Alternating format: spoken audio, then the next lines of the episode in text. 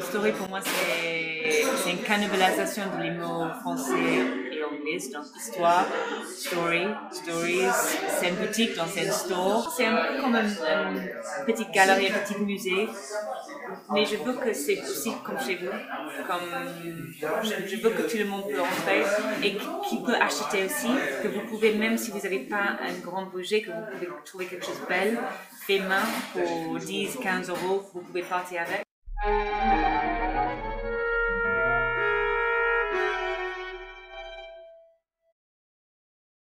Tellement d'objets et tellement de créateurs avec qui on travaille que chaque fois que c'est une nouvelle histoire.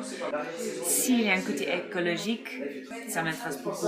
J'ai découvert, grâce à cette boutique, les designers, les créateurs qui sont intéressés par l'artisanat.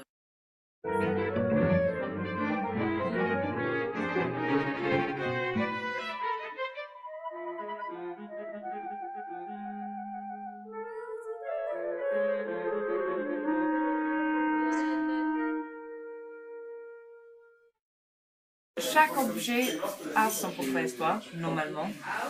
Et je pense que c'est un peu triste que nous avons, nous avons un peu perdu le concept de où ça vient, chaque objet vient, l'idée qui a fait, qui a fait euh, le vêtement, avec quelle matière, euh, les dégâts, les dégâts que ça peut faire. En fait, c'est vraiment, c'est c'est une idée pas très commerciale, mais c'est que je préfère que vous achetez une belle tasse euh, que vous allez garder toute votre vie, que vous allez adorer une, des sensations de bois là-dedans, que vous allez apprécier le travail, comment ça fait, que vous achetez une dizaine que vous allez casser dire mais tant pis.